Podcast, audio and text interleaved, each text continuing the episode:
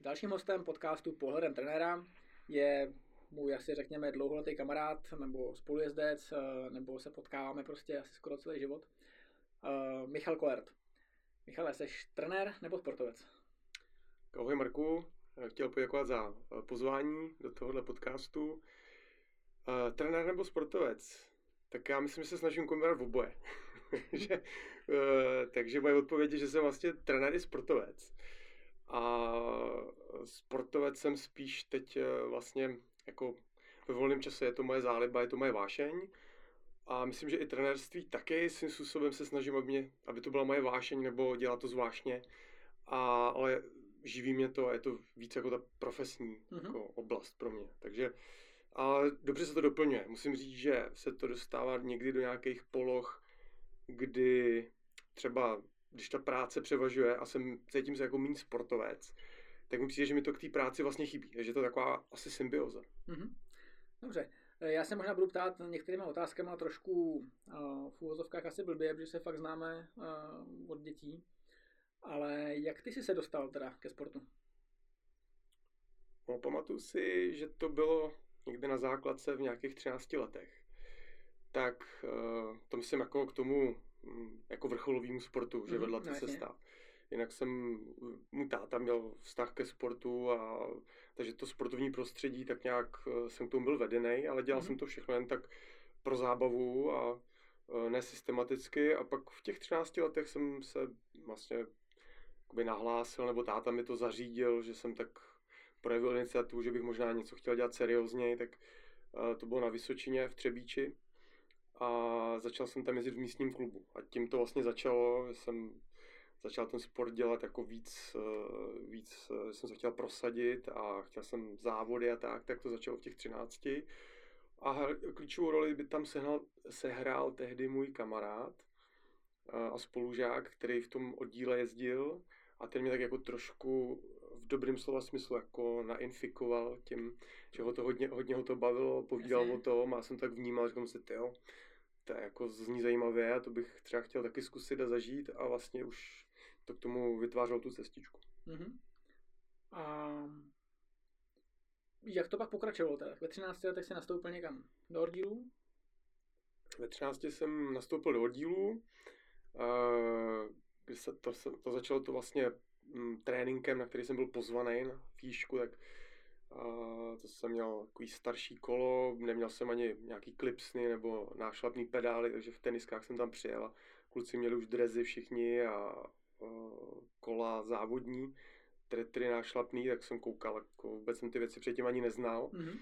A vlastně jsem se snažil s nimi udržet na tom tréninku.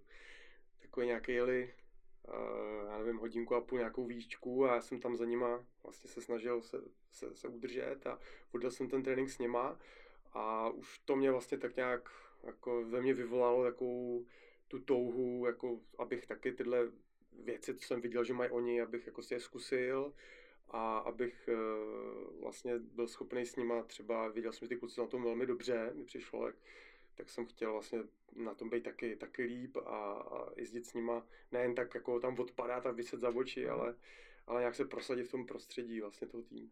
No jak se prosadil? No na začátku řekl bych, že nějak moc rychle. ale nevzdával jsem to, nepatřil jsem k takovým těm ultratalentům, bych řekl.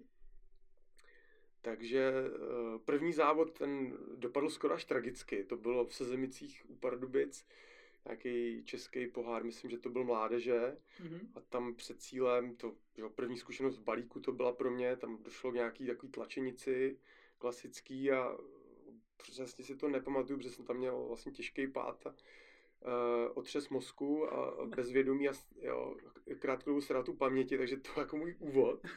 to je hezký. Takže dá se říct, že to tak asi hrálo všechno proti, že tohle už by mohly někdy být uh, vlastně uh, taková situace, která třeba tam můžou hrát roli rodiče, nebo to dítě se fakt může třeba zaleknout a nechtít v tom pokračovat, takže ten začátek byl docela drsný asi. A, ale dopadlo to všechno dobře a já jsem opravdu ten sport měl velmi rychle, jsem si ho oblíbil, měl jsem to rád, takže, takže tohle vlastně nebyla taková překážka, abych to psychicky jako nějak nedal a pak už uh, víceméně horší pád jsem asi v životě nestal. A pak to šlo jako... Startu to. Já jsem začal hned jako nejhůř, jak to jde. Takovýmhle jako fakt drsným pádem. A pak, uh, pak vlastně pokračovala ta moje cesta skrze tyhle ty žáčky a kadety, co bylo pořád vlastně v Třebíči, jsem eh, se věnoval cyklistice vlastně v místním oddílu nebo oddílech, tak eh, pak ten významný krok byl přech, eh, přestup do Dukly Brno. Mm-hmm. A, a od vlastně Dukly vedla ta cesta až do Hradce Králové, kde jsem v 18 vlastně hnedka z juniorů šel jako do chlapů trénovat a závodit za za Hradec Králové, takže tam už to byla vlastně velká cyklistika. Na základě čeho si tě vzali do PSKček? Uh, tak budu přemýšlet, jak to asi viděli. No jasně. pamatuju si, pamatuju si, že první takový kontakt, takový first kontakt byl na šampionátu juniorským. Uh, to byl, jsem byl vlastně prvoročák v Dukle a jel jsem s, s manšafty, jsme jeli časovku, družstev. Tehdy to bylo podle mě nějakých 70 kilometrů. Vlastně na mládež docela dlouhý, ale tak, mm-hmm. tak se to tehdy jezdilo. Chlapi jezdili většinou tak možná i tu stovku, si myslím. A já jsem tam byl prvoročák a ostatní ty tři kluci tam byl Lojza Kaňkovský, Milan Běhunek a Zdeněk Ždímal. Mm-hmm. To mhm. byli všechno kluci, kteří byli hodně úspěšní na dráze v té době. Myslím, že měli tituly z Evropy a byli, jako, byli fakt jako té generaci velmi, velmi silný. A já tam byl takový o půlku menší kluk. Já jsem byl takový spíš jako do kopců disponovaný tou tělesnou stavbou a do, do toho družstva jsem spíš byl braný jako takovej slabší, ale prostě uh, v tréninku to nějak jako šlo a uh, já jsem se tak jako cítil, že nech, nechci jim to zkazit a šel jsem tam, taková odpovědnost jsem cítil, že ty, tam jenom odjedem o titul, vždycky mm-hmm. Dukla proti Dukle. Jasně takže namotivovaný jsem byl hodně a tehdy se tam vlastně na, tenhle, na tuhle časovku jel podívat, myslím, Otafiala. Uh, každopádně byl to někdo vlastně z nich, už to nejsem jistý, ale, ale oni tam vlastně řešili tyhle ty kluky, co tam jeli, tam pak vlastně dva v té době šli závodit příští rok z těch juniorů, mm-hmm. takže už tam vlastně viděli mě a mi se zrovna ten den strašně poved, jo, že jsem měl nějaký dobrý den ta časovka mi sedla a tahal jsem to tam jako dobře a až jsem sám jsem jako byl v takové euforii, že prostě kluci mm-hmm. až do nějakých kopců mi tam Lojza Kaňkovský tehdy jo, Bažant zpomal, zpomal, jo. Tak to, eh, to jsem vůbec nečekal, že by se mohlo stát, takže jsem tam udělal asi už nějaký první jako dojem, že si mě tam možná všimli, mám takový pocit a sledovali mě pak dál.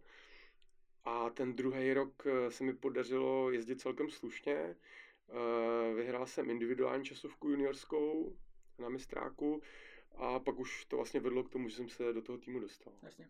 To jsem tehdy eh, vnímal jako, to pro mě bylo obrovský motivační a ten tým jsem sledoval. Jsem byl jako malý kluk se podívat na závodě míru.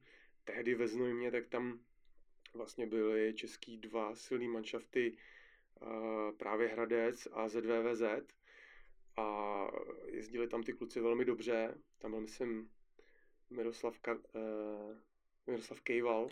Jasně. Byl velmi dobrý závodník, toho se pamatuju, že tam, že tam výborně jel a to už jako na mě dělalo takový dojem, že to jsou opravdu jako silní, dospělí závodáci a to jsem samozřejmě jako mladý kluk k tomu vzlížel a chtěl jsem někdy v nějakém velkém týmu být, tak to pro mě byl takový splněný vlastně sen v té době. Jaký to bylo první rok takhle do po juniorech rovnou do dneska určitě nejlepšího týmu v té době Asi, asi Milosko bylo asi něco lepší. Jo, v té době uh, vlastně ten tým se stavil kolem mladších talentovaných závodníků, takže uh, takže asi jako výkonnostně to Milevsko bylo trošku dál v té době. A byla zase skvělá příležitost pro ty mladé kluky se dostat na větší závody a nějak se chytit a dostat se do té větší cyklistiky že těm jakoby pár vyvoleným bych tak řekl, že se to podařilo, protože těch kluků vždycky bylo strašně moc a ten manšaft těch eh, míst za stolik eh, neměl k dispozici, eh, takže první rok byl jako velmi náročný z pohledu, řekl bych, fyzicky i psychicky. Asi spíš fyzicky ten první rok, protože ten skok je obrovský. Na ty, zá, na ty závody už jsme jezdili hodně úcech závodů. Trénink mezi Duklou Brno juniorama a trénink mezi mužema. Tak uh, tehdy v té Dukle to bylo takový trošku liberálnější, se mi zdálo, takový uvolněnější. A já, nicméně já jsem patřil takovým těm jako hodně motivovaným a mě prostě bavilo jako makat a chtěl jsem se někam dostat dál, takže, uh, takže jsem trénoval jako docela tvrdě bych řekl a dost.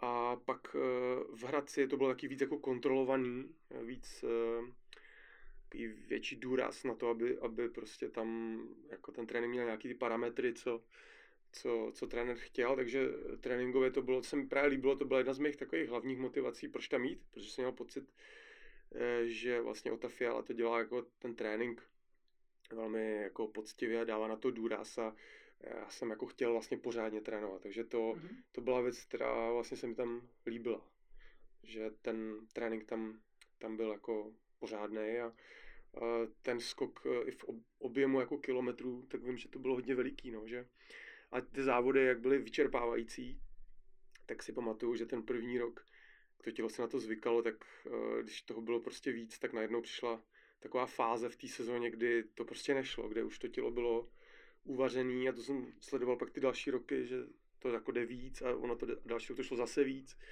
Jo, že to, to byl takový postupný to proces. To, musím říct, že nechápu, teď, když někdy vidím ty jako ultra dobrý kluky, super talentovaný jako Remco Evenpool, mm-hmm. jak eh, se to posunulo, jak vlastně strašně rychle na tak vysoký úrovni a jako stabilně výkonnostně jsou schopní jezdit. No dobře, k tomu se, k tomu se možná ještě dostaneme. Takový ještě eh. téma, který se dá otevřít. Jo. Já jsem ještě do toho tě, ještě skočím, chtěl otevřít možná další téma, ale pamatuju si tehdy, jsme to brali tak eh, jako, jsme byli s skromný, jo, když mm-hmm tehdy nebyl vlastně ani nějak internet, nebo začínaly teprve mobilní telefony v té době. To fakt je neuvěřitelné, jak se snaží technologicky je dopředu.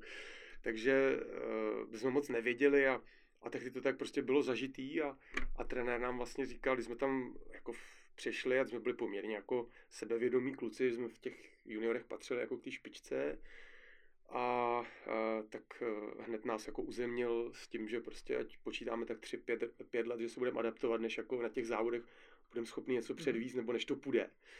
Uh, tak vlastně už to uvažování mi přišlo, přijde, že bylo tehdy dost jiný, než dneska ty World Tour manšafty vidím, že se snaží lovit prostě už, teď jsem někde četl, že Bora podepsala, nebo už uh, má před uh, vlastně vyjednanou nějakou smlouvu s prvoročákem, talentovaným juniorem, který mm. jako vypadá velmi dobře, že se už jako mnohem dřív tyhle věci se posouvá. Stihnu si se teda nějak adaptovat? Ty jsi zase skončil poměrně, poměrně brzo zase. To je pravda, to je pravda. To bude teď to primární nosní téma. Jasně, jasně. uh, jo, uh, myslím, že jsem se jako dokázal adaptovat, uh, že ten skok byl veliký, ten, ta náročnost na tu psychiku a na to, uh, ta, ta, ta fyzická náročnost byla veliká, ale šlo to, šlo to. A myslím si, že vlastně ta adaptace tam proběhla, takže spíš to mělo jako stoupající tendenci. A je to vlastně na výsledcích bylo vidět, že ten druhý rok byl takový zlomový, dá se mm-hmm. říct. Tam jsem byl schopný udělat eh, výsledky, který o tom se mi ten první rok mohl asi jenom zdát. Takže určitě ten, eh, to bylo samozřejmě motivační, eh, že to jako šlo nahoru a to zlepšení tam bylo. No, dobře, to byl druhý rok. To byl druhý rok. Eh, třetí rok eh, jsem vnímal vlastně eh, taky jako z pohledu výsledků velmi dobře, ale zase na druhou stranu je to strašně subjektivní. No tak potom to je. je přesně tak.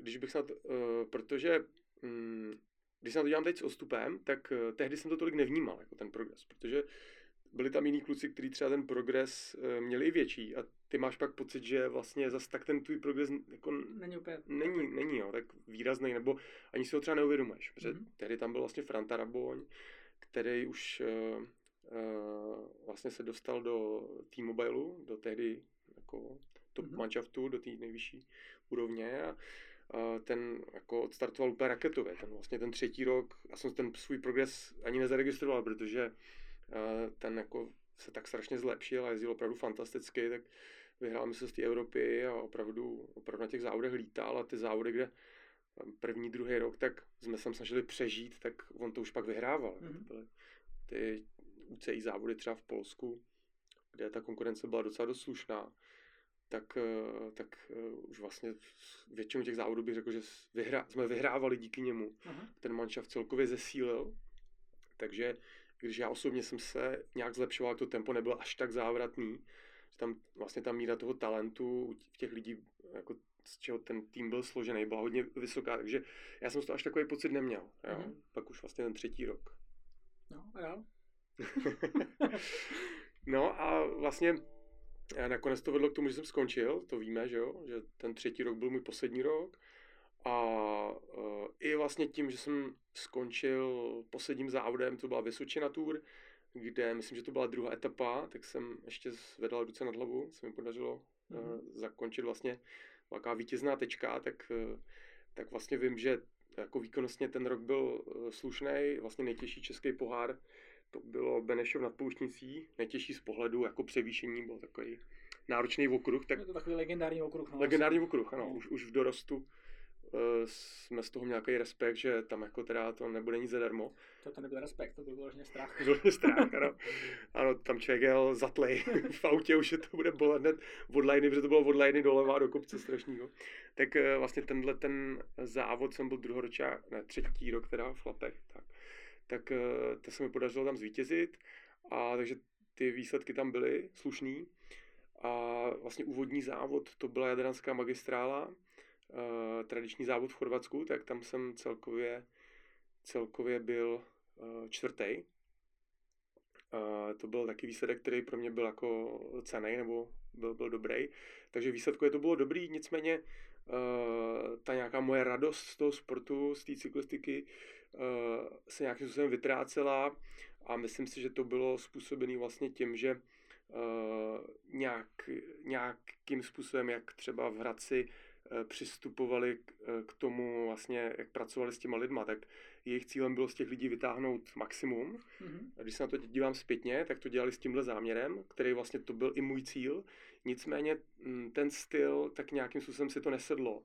A vznikly tam pak takové situace, kdy Eh, kdy vlastně já jsem nějak postupně jako zahořknul a neměl jsem už pak takovou chuť tomu sportu dávat to všechno a bylo tam víc vlastně vlivů dohromady, který tam se hrály roli. Bylo to vlastně složitý poměrně a nakonec to vyústilo v to, že jsem měl možnost jít na výšku a chtěl jsem ten život vlastně nasměrovat jinak, v tu chvíli jsem tak cítil a z, skončil jsem po té Vysočině vlastně s, už tu sezónu se cyklistikou a dál jsem se jí nevěnoval od té doby. A můj comeback přišel až, až, jako až nedávno vlastně. čtyři roky? No, no, roky? Nějaký, Nějak. Nějaký čtyři roky nepřijde, zpátky. Nepřijde jako, nebo možná je špatná otázka, medituješ, ale, ale nehodnotíš někdy, když vidíš, čeho jsi schopný uh, fyzicky dosáhnout teďkon, uh, s nějakou pauzou, kdy samozřejmě nějaká cyklistika, cyklistika nebyla, tak kdyby si pokračoval v kariéře, která rozhodně byla, byla dobře rozjetá a zpětně, i když, jak si říkal, že jsi nebyl talentovaný ten od startu, který by vyhrával prostě v dětech, takže tam nějaká míra talentů, kombinace s pílí a se vším možným tam jako určitě byla, že by si mohl být jako v protur. No, tak to samozřejmě to, tak nějaká míra to je taková představa úplně idylická, mm-hmm. to mhm. se strašně těžko uh, dá říct, jak by to nakonec skončilo, jo, ale to je hodně, uh, hodně vlastně složitý tam tehdy. Uh, v té době, uh, když se nad tím zamýšlím, tak bylo možná složitější se prosadit než teď, když třeba člověk do, by se vypracoval po x letech na nějakou úroveň, protože přece ten svět je dneska víc propojený. Uh, viděl jsem tehdy vlastně přímo u nás v týmu, že se to podařilo tomu Frantovi a viděl jsem, jako, že ty jeho výsledky musely být opravdu fenomenální, vlastně uspět na té Evropě maximálně, jo, se mu podařilo a vlastně, aby, aby ho zaregistroval někde venku. Takže mm. určitě to bylo těžší v tom, že když člověk třeba byl podobně dobrý jako, e, jako někdo jiný třeba z Belgie nebo z Německa, tak e, ta šance, že by se někam dostal jako z Čech byla výrazně menší. Uh, a v tu chvíli jsem asi necítil, že, že to je jak blízko. Jo. Mm-hmm. Tam to bylo už ten druhý rok, jsem tak jako se s tím pohrával, jak se k tomu postavím. A ještě do toho byla vlastně škola, byla tam střední, kterou jsem dokončil v té době, když byla ta druhá sezóna. A pak jsem nemusel jako rok eh, do toho mít tu školu a mohl jsem se jenom čistě na tu cyklistiku. A řekl jsem si, jo, budu to dělat tenhle ten další rok, dám tomu jako úplně všechno a pak to můžu zhodnotit. Mm-hmm. A jak jsem říkal, jak je to hodně subjektivní právě, tak uh, třeba ten úspěch, co měl ten Franta, tak uh, ten progres mi ten rok nepřišel až tak výrazně, měl jsem měl pocit, že už jako se moc neposouvám proti tomu druhému roku, mm-hmm. když možná to objektivně nebylo úplně takhle, ale najednou se mi ten cíl vzdál hodně vzdálený a říkal jsem si, tady ještě bych musel být poměrně dlouho a mm, v tom vlastně prostředí toho týmu už ten třetí rok jsem se tam necítil tak, jak jako jsem potřeboval a vyhodnotil jsem to tak, že, že jsem teda skončil takhle brzo, což když se na to dívám zpětně, tak samozřejmě to přijde trošku škoda, že ten potenciál tam nějaký jako mohl být dál, se ještě do, někam posunout a uh, to už teď nezjistím samozřejmě, ale kdybych to zpětně řešil, tak nevím, jak bych se rozhodl, uh, ale uh, určitě by mi to vrtalo hlavou. jo? Uh, přišlo mi tehdy, že vlastně ani není moc kam a všechno mi přišlo jako by cesta už potom jako níž a to mě nemotivovalo. Mm-hmm. Uh, takže tady u nás u nás vlastně ten tým se hodně vypracoval během těch tří let a byl vlastně nejlepší v té době. Jsem tak no, už jo. V té době uh, myslím, hmm. že, že jo. A tak mi přišlo všechno jako takový krok zpátky a to mě už jako moc, v té v chvíli mi to nepřišlo jako, jako moc, moc motivace. Že by to vedlo hmm. k tomu jako plnému cíli do té velké cyklistiky. No, takže, hm, jak říkám, bylo tam i víc vlastně nějakých vlivů. Uh, tehdy jsem měl uh, přítelkyni v Hradci, která byla z takový jako rodiny eh, vzdělaných lidí, to mi tak, taky trošku otevřelo malinko jiný svět, malinko jiný, jiný úhel pohledu. Všechno to byly vlastně doktoři, kterým se dařilo, hodně mě to inspirovalo, i jako třeba jako nějaký rozhovory potom společný, tak jsem malinko se dokázal dívat na svět i trošku jinou jako optikou, než eh, tehdy, kdy jsem znal jenom cyklistiku. A pak jsem přemýšlel i vlastně, mm, pokud se budu věnovat cyklistice jako v, jako v Česku dál, jaká je ta perspektiva, jaký jsou ty rizika. Viděl jsem pak kluky, kteří třeba měli už rodiny, bylo jim 28, 30 let, už pak těch rozhodnutí člověk nemůže udělat tolik, jako když je mladší a dos, do, jo, dos, dostali se třeba do složitých situací, jsem si říkal, to opravdu není to úplně lehký. No. Pak uh, jako um, člověk se může dostat do situace, která není příjemná, třeba existenčně, mm-hmm. a je v takový jako slepý uličce.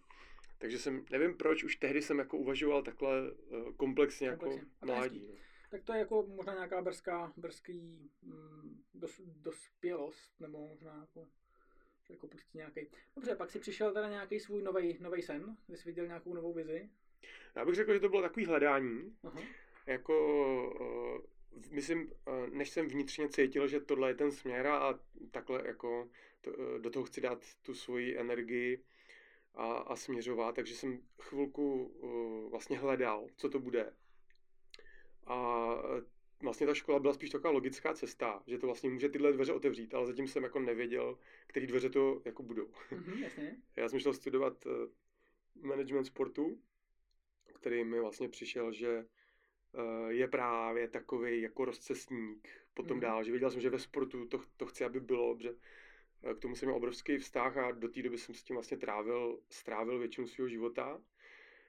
Ale nevěděl jsem konkrétně, takže jsem uh, vlastně touhle cestou šel a pak postupně jsem objevoval a přemýšlel a nějak to krystalizoval do té podoby. Jsem pak začal trénovat a věnovat se všem těm různým aktivitám, které teď vlastně provozuji. A co teď provozuješ teda za aktivity? Tak kde začít? Ta trenéřina, to je no, určitě hlavní. Jo, to, opravdu mě to baví a bere mi to asi toho času nejvíc, který věnu jako pracovním věcem. Pak je to e, značka Vipro, uh, kde vlastně my se specializujeme na uh, výrobu funkčních pomůcek na cvičení a ne, nechce se mi to nazývat jako pracovní věc, ale je to ten cyklistický tým taky, Vipro Cycling Team, který tady je vlastně od Loňska, a uh, kterýmu taky dávám nějakou energii a souvisí to vlastně s tím, že jsem se začal se věnovat e, závodění nějak zase zpětně. Uh, jsem se dostal po nějakých 11 letech vlastně pauzy neřekl bych úplně sportovní, ale ty cyklistický ano. A nakonec vlastně jsem si našel cestu zpátky k tomu sportu, takovou jako jinou, ale takovou, která vlastně mi té fázi toho života vyhovovala a dávala smysl. Chtěl jsem tomu zase dát nějaký svůj čas a energii. A takže jsem se ven, začal věnovat uh, i, i vlastně uh, tomu týmu minulý rok. Co tě vedlo k tomu, že jsi začal zase závodit? Myslím, že ta vášeň k tomu sportu ve mně byla pořád.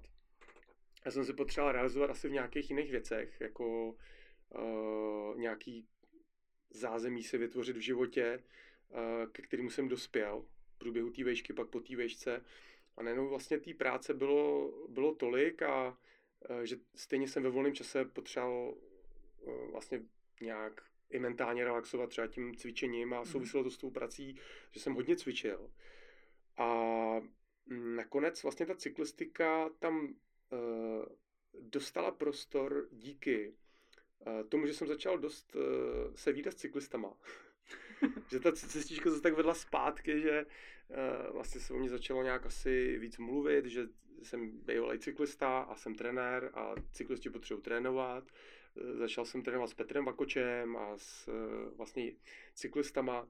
A jak jsem se do toho prostředí, Michal Boroš, Adam Tiupalík tehdy v tom počátku byli, a nějak jako vlastně s těma lidma jsem se skamarádil a věděl jsem, že oni furt jezdí na kole a to já jsem jako nechtěl tolik, ale uh, jak jsem takový sportovně naladěný a umím se nechat vyhecovat, tak to bylo takový to klasický, jak se projedeme a popovídáme, eh, potkali jsme se na cvičení a pak se chvilku projedeme. Uh, tak to tak jako takový první vlastně impulzy, a tam jsem zjistil, jak na tom jsem špatně. Samozřejmě s těma borcema. A já jsem vlastně v tom tréninku svým uh, pořád jako uh, trošku soutěžil, jo? takže v tom cvičení mě bavily výzvy, jo? Pos, furt, jako mě, to, mě bavilo, když to bylo progresivně pojatý. Mm-hmm. Takže uh, jsem to dělal s takovou jako mentalitou, výkonnostní trošku. Uh, pak to kolo jsem si říkal, ale tak jako nemusím být pořád zavřený v té posilovně, ono je to jako hezký se projíždět po okolí a zároveň sportovat, udržovat kondičku. Vlastně jsem se to začínal dělat takovou jako optikou, do které jsem dozrál po nějakých těch letech a začalo mi to dávat smysl, že tak tu a tam na tom kole vlastně není špatný se projet. A uh, pak tam hrá, se hrálo klíčovou roli vlastně takový zranění ramene, který jsem si přivodil při gymnastice a který mě trošku vlastně držel zpátky z toho takového tvrdého výkonnostního tréninku, který byl pro mě primární mm-hmm. a bylo to vlastně cvičení, tak jsem vlastně měl víc prostoru na to kolo. No, protože jsem to nemohl realizovat jako na té na tý úrovni, která mě bavila, tak jsem potřeboval tomu dát víc času. A ten čas jsem si říkal, to zrovna bylo na jaře, tak jsem si říkal, tak eh, teď ten prostor můžu využít trošku pro to kolo a než se, než se jako za to zahojím, a najednou jsem zjistil, že mě to baví víc a víc, a protože jsem to kombinoval, dvě hoďky se jdu projet a hoďku si zacvičím, takový nějaký balans jsem v tom hledal. Pak najednou zkusím jeden závod, mám na je to 12 km, kluci mají 15, to asi jako není rozumný, ale, ale uh, zkusím. Mm-hmm. a uh, jsem si, to mi docela jako, uh, ten, ten zážitek byl jako spíš takový pozitivní, nebo bavilo mě to a, a celkem to jako vyšlo dobře. Uh, výsledek jsem tam dal nějaký solidní, který jsem nečekal, ale strašně jsem se na to mentálně připravoval, jo, protože jsem si říkal, ale ty si poslední závod skončil vítězstvím, tak to byla ostuda, jako se nějak neukázat, ale tak reálný cíl, maximální, který si může stanovit, je bedna. A to by bylo prostě úplně, stejně jsem to jako nečekal úplně, jako, mm. že to je reálný. Ale o to vyšlo, nějaký třetí místo jsem dal na tom vlastně krušnotonu. A, a to pro mě byla 110 vlastně úplně maraton. jsem byl zvyklý na výkon tak do těch dvou hodin. To Krušnoton jako s najetýma 15 km. No, no, na, na těch 15, a to už kluci měli, co tam startovali, taky ty jako výkonnostní hobíci, uh, víc, protože to bylo v druhé půlce léta. Takže některý kluci tam měli tak těch 10-15, vím, a když jsem jim říkal, že mám 12, tak mám spadli do škarpy. A to mě trošku namotivovalo, jsem si říkal, tak jako když eh, jsem to jako dokázal urvat jako s tímhle, eh, tak když trošku jako budu jezdit víc, tak ono jako to tělo jde vidět, že by jako mohla to být zábava, že to mhm. tělo na to reaguje jako docela dobře. Uh, tak jsem začal trošku víc, jsem k tomu přičichnul trošku víc a vlastně po tomhle roce, kdy jsem se tak oťukal, tak jsem si to promyslel a našel jsem si v tom zase nějakou svoji vlastně cestu, kterou a šel jsem do toho, no, jako začal jsem závodit jako vlastně amatér uh, pro, pro svoji vlastně radost a pro svoji kondici a zdraví a i vlastně mi to dobře zapadalo do týmí práce, protože já to prostě furt vnímám tak, že když ty lidi trénuju a sám jakoby se cítím unfit nebo nezdravý, tak si připadám jako nějaký podvodník. Jo? Jasně, jasně, jasně, jasně. A já jsem stejně potřeboval vlastně uh, něco dělat a najednou, najednou, když jsem si to oťukal, tak ta chuť tam prostě vz, takhle vyskočila a pustil jsem se do toho. Mm-hmm. Dobře, tak pojďme, pojďme k tomu tréninku. Máme za sebou nějaký jako úvod, takový volný. Tak myslíš, že to je jako replikovatelný? Uh, že sportovec, který, ty, deset let nesedí na kole a ale jako hodně cvičí, nebo a teď co to je hodně, uh, jestli víš, jak, kolik si toho odcvičil, řekněme hodinově, nebo jestli jsi schopný to nějak kvantifikovat. Mohl bych to spočítat, mm-hmm. že záznamy jsem si dělal, ale nemám to v hlavě jako spočítaný přesně, ale vím, že, že ten objem byl slušný. Samozřejmě tam chyběla jako vytrvalost v tom dlouhém poměrně období těch let, ale ta intenzita tam eh, byla a byla dost často. Trénoval jsem tak 5-6 dnů v týdnu. Mm-hmm. A některé tréninky byly jako ultra intenzivní. Takový jako na bázi jako crossfitu třeba, kde opravdu člověk si hrábne na dno. Že ten stimul tam byl jako v, v té intenzitě docela... Na nějaký crossfitový soutěži jsi někde byl? Čekám, musím se zamyslet. ale myslím, že ne teda, nebyl. Ne, jako sledoval jsem to, ale nakonec jsem nebyl. Rozvíjel jsem se, je to dost, je tam vzpírání, tam hraje mm-hmm. velkou roli. V tom jsem se začal rozvíjet, protože se mi to líbilo a tu cestičku jsem si možná trošku budoval k tomu, že bych eh, nějaký crossfitový závod dal, když jsem byl v té komunitě a tak, eh, ale nakonec tam přišla ta cyklistika a pak už eh, vlastně jsem od toho upustil. Mm-hmm. Myslíš, že musí cyklista cvičit, aby byl dobrý? Myslím si, že může být dobrý i bez toho, aniž by jako cvičil, ale myslím si, že může být lepší, když bude cvičit. Myslím, že ten potenciál je docela veliký v tom cvičení, mm-hmm. aby to toho cyklistu posunulo. Co to znamená teda cvičit? Jsem cyklista, chci být dobrý, budu cvičit. Teď si řeknu, nebudu cvičit a teď jako co to jako je to cvičit. V tvém pojetí. Uh, cvičit, uh, ten přínos může být zdravotní, tak výkonnostní. Uh, já vlastně vnímám cyklisty jako vlastně třeba profesionální cyklisty, protože to líp sedí, Jasně. Uh, jako vlastně sedavý zaměstnání. Mm-hmm. Uh, protože taky u toho člověk sedí a je v jedné pozici, akorát má obrovský jako vypracovaný kardiorespirační jako systém a uh, má skvělou kondici a tak dále, ale určitý jako problémy, které vznikají u těch lidí, co tráví moc času sezením, což je civilizační problém v dnešní době, skoro každý, tráví nezdravě moc času vlastně na židli, tak určitý uh, podobnosti tam právě jsou. Mm-hmm. Takže ta role kompenzační k tomu vlastně jednostrannému pohybu a, jednostran, a je, je a vlastně pozici, která se moc nemění, tak je, je pro to tělo jako zdravotně velmi dobrá. A uh, myslím si, že i uh, pokud ten člověk je prostě uvolněnější, protaženější a tyhle věci řeší, tak se to promítne i trošku výkonnostně. Ne, ne, neříkám nějak jako zásadně, že by ten člověk díky tomu se dostal o nějaký ten level dál, nebo dva dál, aby, aby to zásadně mohlo třeba změnit jeho kariéru.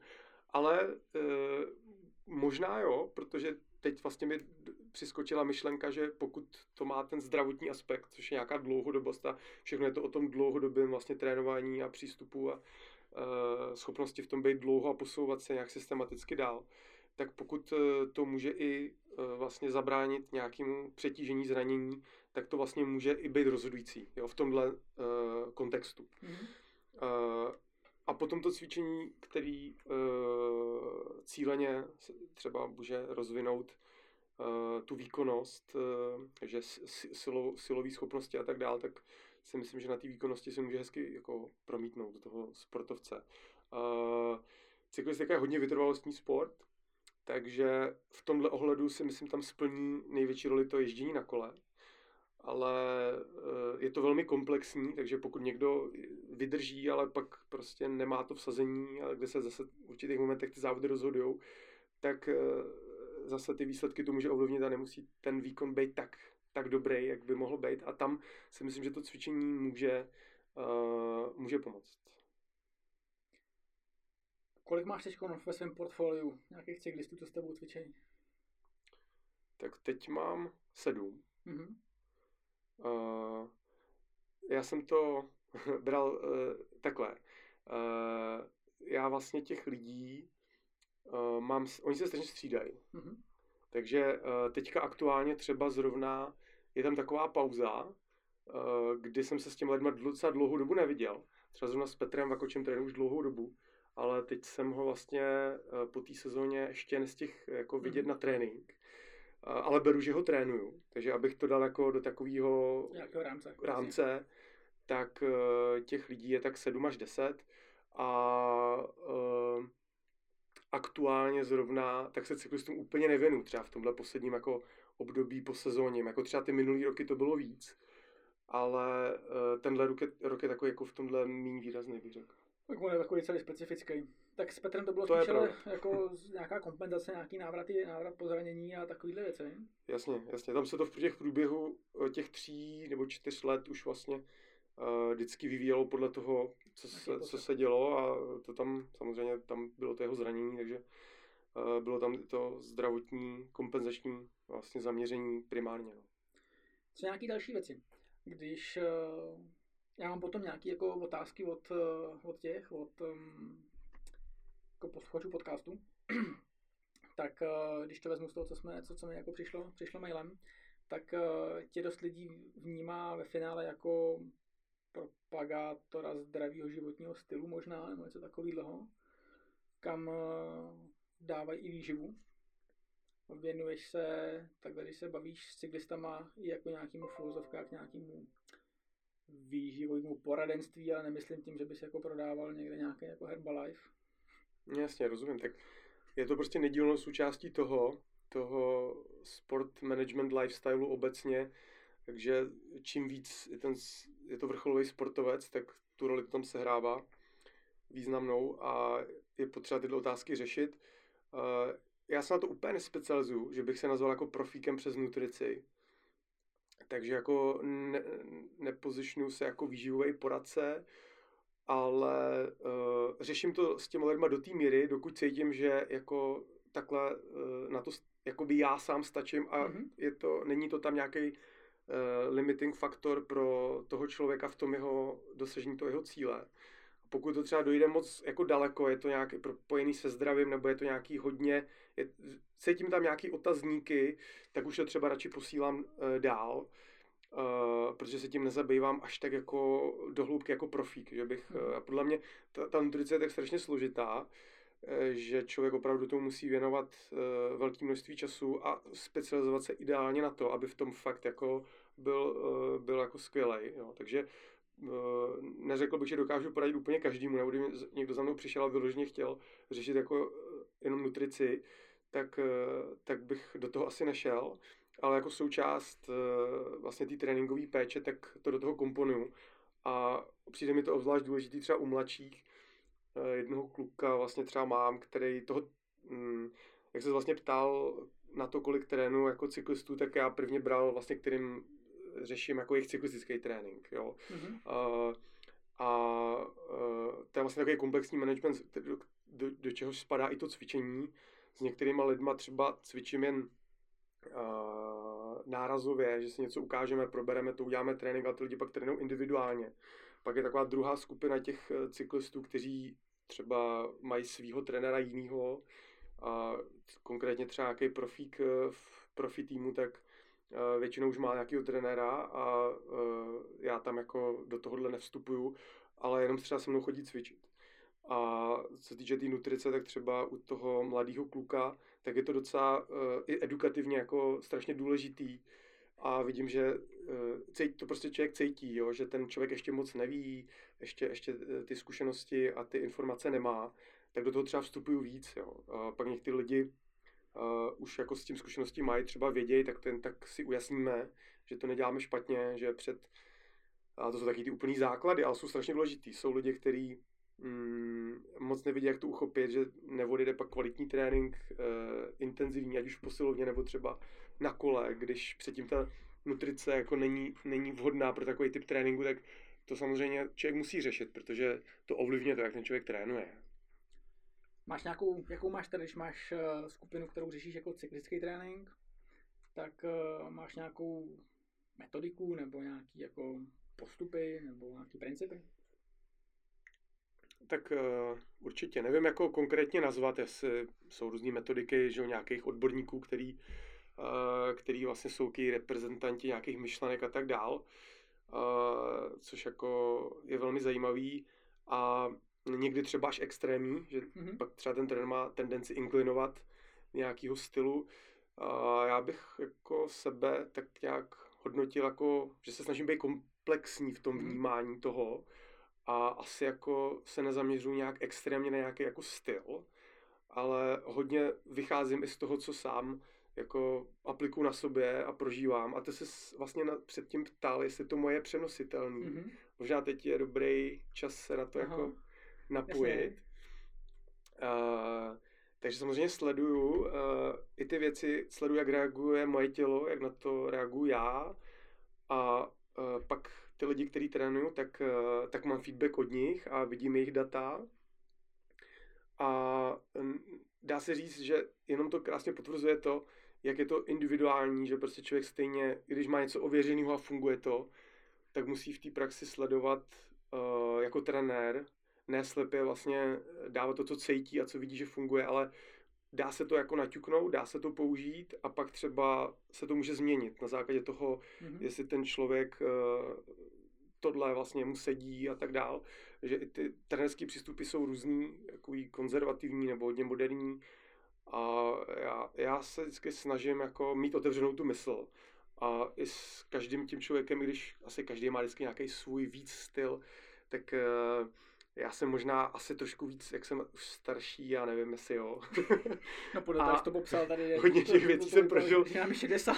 v mládí, tak možná jsem v některých věcech jako konzervativní, že to stavím na takových těch jako pevných základech, který většinou fungovaly na hodně jiných lidech a, a, a a když cítím, že to těm lidem sedí a funguje to, tak to neměním. Pak až když jako ne, tak bych přemýšlel, jako pojďme se nad tím zamyslet úplně jinak a třeba to i s někým prokonzultovat. Jako vždycky dávám ten hlavní cíl, nade všechno, aby ten člověk prostě co nejrychleji se zlepšoval a bavilo ho to. Takže spíš jako řekněme jako pocitář nebo, nebo vatař? No, v oboje je strašně důležitý. Ale ty vaty mě strašně baví teda. Musím říct, že jsem byl samozřejmě pocitář, protože vaty jsme tehdy neměli a když jsem toho najezdil hodně, jako v tom období uh, toho mládí a pak v tom Hradci, tak vaty ještě nebyly.